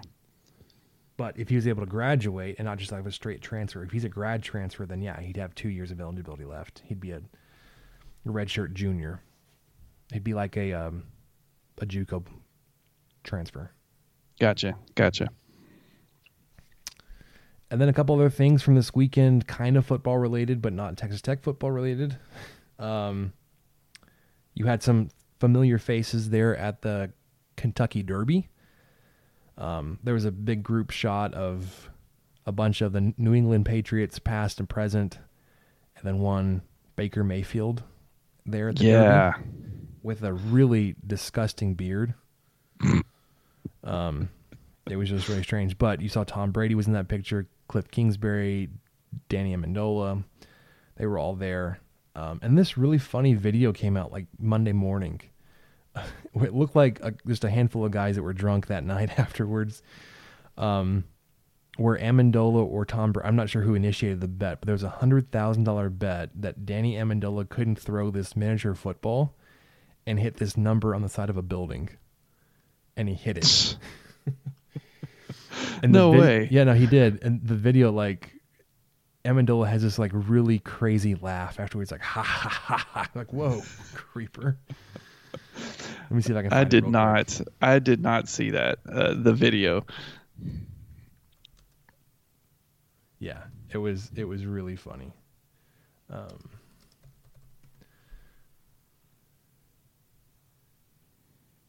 okay, it's 27 seconds. So w- once it hit play, you have to kind of like just kind of grand. All right, this is for 100 grand. 100 grand if I hit All right, what are we doing here? all right. So that, that's Are you Amendola talking to Brady. Look at the wind. Hold on, hold on. Dude, this guy's no insane right now. With that little football? Yeah. Okay, he's throwing it. And he hits it. Oh, and that laugh right there was ha ha ha. ha. That was Amendola laughing at Brady. That was pretty good. So That was but- entertaining just to listen to. But it's like so it's it's like these guys, this group of guys in like a like a hotel parking lot, and they it's like middle of the night. The only light there is from the the like the big lights in the parking lot, and then they have like an Escalade with the headlights on in front of the groups. like it's really it's shady, but like these guys making hundred thousand dollar bets, like it's nothing. Throwing a throwing a child's toy, basically. Yeah. It, it cracked me up when I saw it this morning or yesterday, and I wanted to mention that. Here, I'll I'll drop it in so you can watch it later. All right. Yeah, I would like to watch it. So that's what I had for football. Michael, do you have anything else you wanted to? For football, no. I think we've I think we've covered we've covered lots of things. We we have, and we've tried to go quickly because of how much content we we we had. Um, enough content, I will add that we probably could have done a, a, a full radio show with the commercials and Oh. take callers and all that kind of stuff. Reading text messages. Oh, we, we would have run out of time probably. if we were if we were checking the um, Caprock Cafe Queso chat line every five seconds. Oh, it's We beautiful. probably would have we, we would have run out of time. Did kick us off the air after seven hours. Yeah, they're like, guys, are you still talking? Why? Yeah, yeah. This is. I mean, this is just what we do. We're supposed to take commercial breaks. Is is that a thing? No, we just roll through. We just keep going. For, forget about those sponsors. um, Okay, so I I think we only had one question submission. If I'm if I'm reading my notifications correctly, Red Raider Reset Man, of course. Ideal backup quarterback, Duffey or Martin? I need to see some more from from Martin at this point. I don't know if I could call him ideal just yet. Yeah, I would say fr- from what I've seen from the spring, I still want to roll with Duffey. Agreed. One, I think got so more too. experience. Um, he's been playing it a lot, a lot more recently at a high level. Started for you last season, whereas Martin has been kind of moved back and forth between receiver and quarterback. He's getting a shot at quarterback, and he didn't look really settled on the, in the spring. So, ideally, I'd like to stick with Duffey. Yeah, I think I would too right now. Kind of the kind of the safe bet. You you know what you're getting right now and who knows, you may get an improved Duffey that takes a little bit less chances through the air. Uh, you know, as the season comes around, you, you just never know. But just based off what I've seen, which is only seeing Martin and some red and black games, basically, um, I think I'm still going to go with Duffey. Okay. And a taco, barbacoa or shredded brisket? I usually go barbacoa because you can't find it everywhere. If those are the two, if if that's on the menu, I'll, I'll go with that. But man, So- shredded briskets, It's hard to beat, but yeah, barbacoa is one of those things. Like once I found out what it was, I had a hard time going back to it.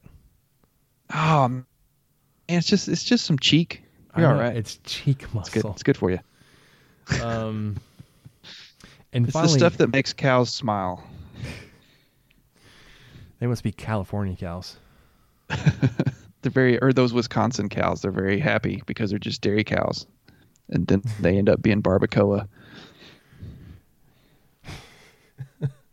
All right, sorry, I, I couldn't. Um, and finally, when mowing with a side discharge mower one, I don't do that. Do you throw lawn clippings back into your yard or throw them into the neighbor's yard? So I, I've I've been real big about putting clippings back into your yard. One because as they break down, it provides more carbon, carbon material, carbon, um, yeah, for your yard to break down and then to use on its own grass. Um, so I prefer to mulch, so it cuts up into smaller pieces, and it um, is able to to push it lower than just leaving on top of the grass. Uh, I realized saying that probably works a whole lot better for fescue because it's got more room to kind of hide the, the clippings. Whereas Bermuda, if it's if you're cutting it really short and it's really really healthy and really thick, um, it's probably hard to to mulch Bermuda and not have it leave a bunch of clumps. So Yeah, and and mulching really only works if you mow a lot. yeah, I was about to say that the the one thing I, I could tell you to do is is just mow more often, at least twice a week. Yeah. If if you're gonna mulch, you really need to mow once or twice a week, and then the for for what I've done, I grew up in the country. We didn't even know what bagging was or what it meant, or why people did it. But then um, once I moved into town and started mowing my own lawn, I usually would bag it almost always, and I had a theory if that that was going to help with weeds. I don't know if it ever did or not, but that's usually what I would do. And I, the only time I would run the the side exit or the side discharge was when the lawn got out of hand or something. Like it just was it, rained and I couldn't get to it and I couldn't get to it. And so then I would just kind of knock it down with with that and then rake up as much of the clippings as I could. And um, you know keep it from going everywhere. Try to try to angle that side exit where it's facing your house or or when you're in your backyard where it's facing the inside of of the yard and try to rake that direction. But but yeah usually I just bag it. And I'm sure that's making Spencer cringe over there Well, so I would suggest bagging if you've got some weed issues, weeds that you're not I trying to totally did at the old house that you're not trying to like make worse. So like when you cut the weeds down, you're not trying to like spread more of the seeds around. Um, bagging works really well for that. Mulching does not because all you're doing is you're just helping distribute that. Right. Side discharge really helpful if if it's if it's gotten overgrown and you one you don't want to mess with trying to like empty the bag every like one row down your, your 30 lawn. seconds. Yeah, that's that's really stupid. Um, you you cut off a whole lot more grass than and you think about when you when you have to un unload the bag every minute of mowing. You're like, oh my gosh, I didn't realize I was cutting off this much grass. Um, so side discharge is, is good if it's overgrown. I would throw it back to the inside so you've got several passes on it to to mulch it up and cut it down to smaller pieces.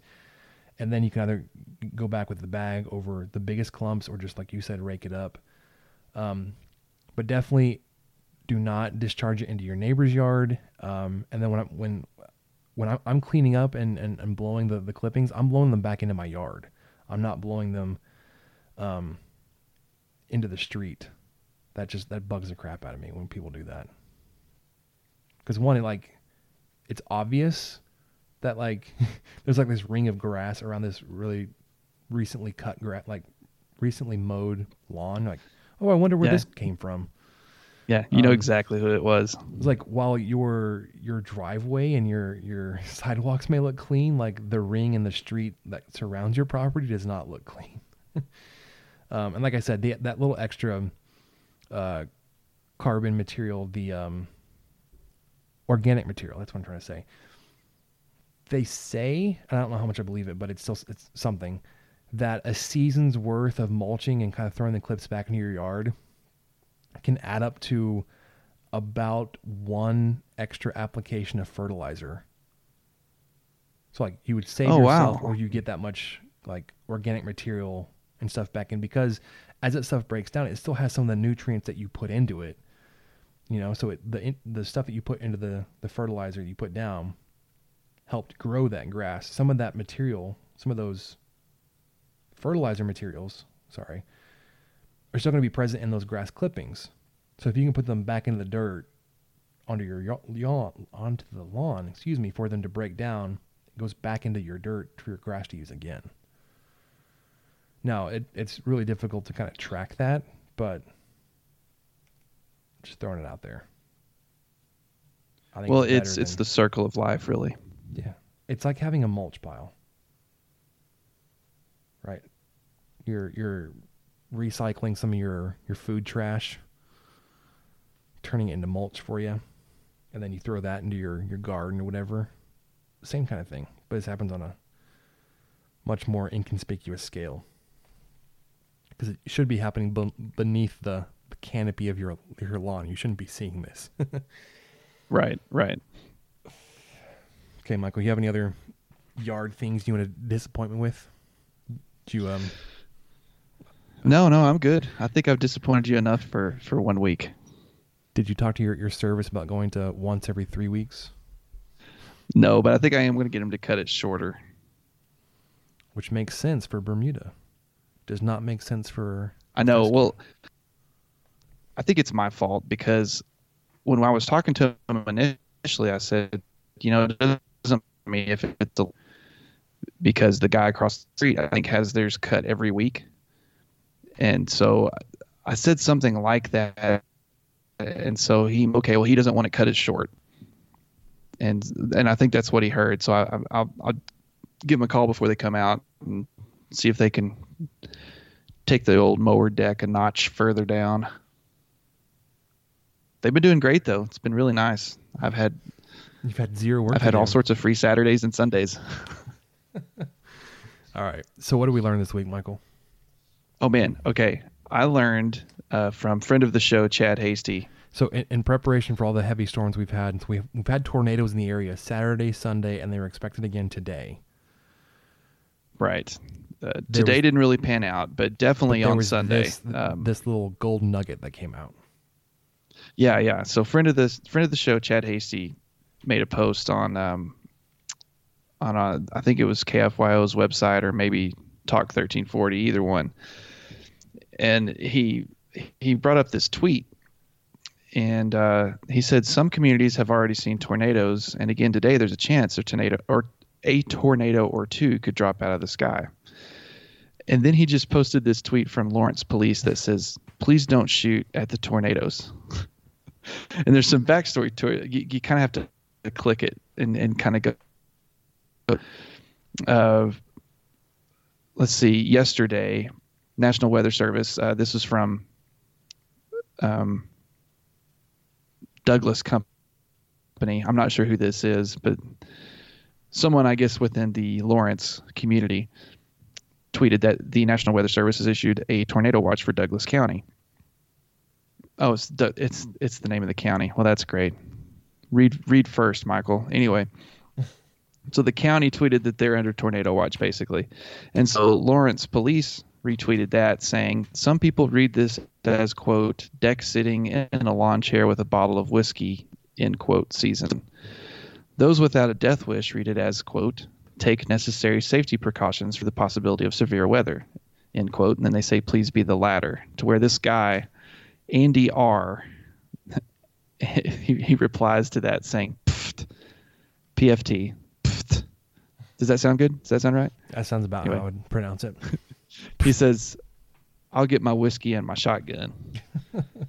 to where Lawrence re- retweets that saying, "Please, please don't shoot at the tornadoes." and so, so Chad posted this. Um, and had had this comment to say on it. He said, "While it may be a lighthearted moment on Twitter, the police are serious. Don't shoot at tornadoes. It's not a good idea and highly illegal within city limits. The whiskey, well, they didn't comment on that. One, I so the Lawrence PD uh, has had some history with some funny Twitter interactions because they they've done something. It's been a couple years since I realized it, but um, I can't remember what exactly it was. Whether it was like the they were talking about their, their football team, or they they were going back and forth between like a a Big Twelve conference opponents city police department Twitter account. Like they were going back and forth. I, I, I can't remember exactly what it was. You have to tell us and um, you have to send us the the tweets or whatever. But they they've done kind of funny offhanded stuff on Twitter before. But this was also this was just it was funny. Like don't shoot at the tornado. Yeah, yeah, it was it was pretty good. Please don't shoot at the, the tornadoes. Ooh, got a little little thunderclap going on. Are we getting some more rain? Let's check. I heard that too. I, I, yeah, I guess we are. I'm actually gonna. I was gonna check the. I was pulling up the radar map after I Oh, heard it. it's, a little tiny. It's a little system that's developing. But they did say between uh, eleven and one, we're gonna get like another another round of this stuff. So maybe we get some more rain. Oh, there's a there's a big one coming. Yeah, Oh, it's pretty big. It, it goes all the way down from Brown, Brownfield up to almost Plainview. The Blues scored. Oh, sorry, Stars fans. I, I was a Stars fan for like the past fifteen minutes, and I'm I'm sad. Uh, yeah, the, n- now they're they're just a dumpster fire, right? Do should should they blow it up? They should. I don't. I don't. I, even- I don't even know what we're doing here. All right. Um, thanks again for joining us on the 23 Personnel Podcast. For Michael, I'm Spencer. We'll catch you next week.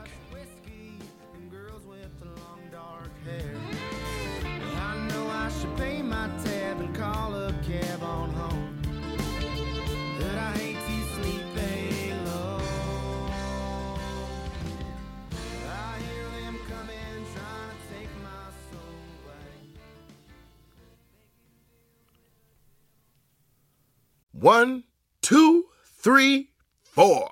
Those are numbers. But you already knew that. If you want to know what number you're going to pay each month for your car, use Kelley Blue Book My Wallet on Auto Trader. They're really good at numbers. Auto Trader.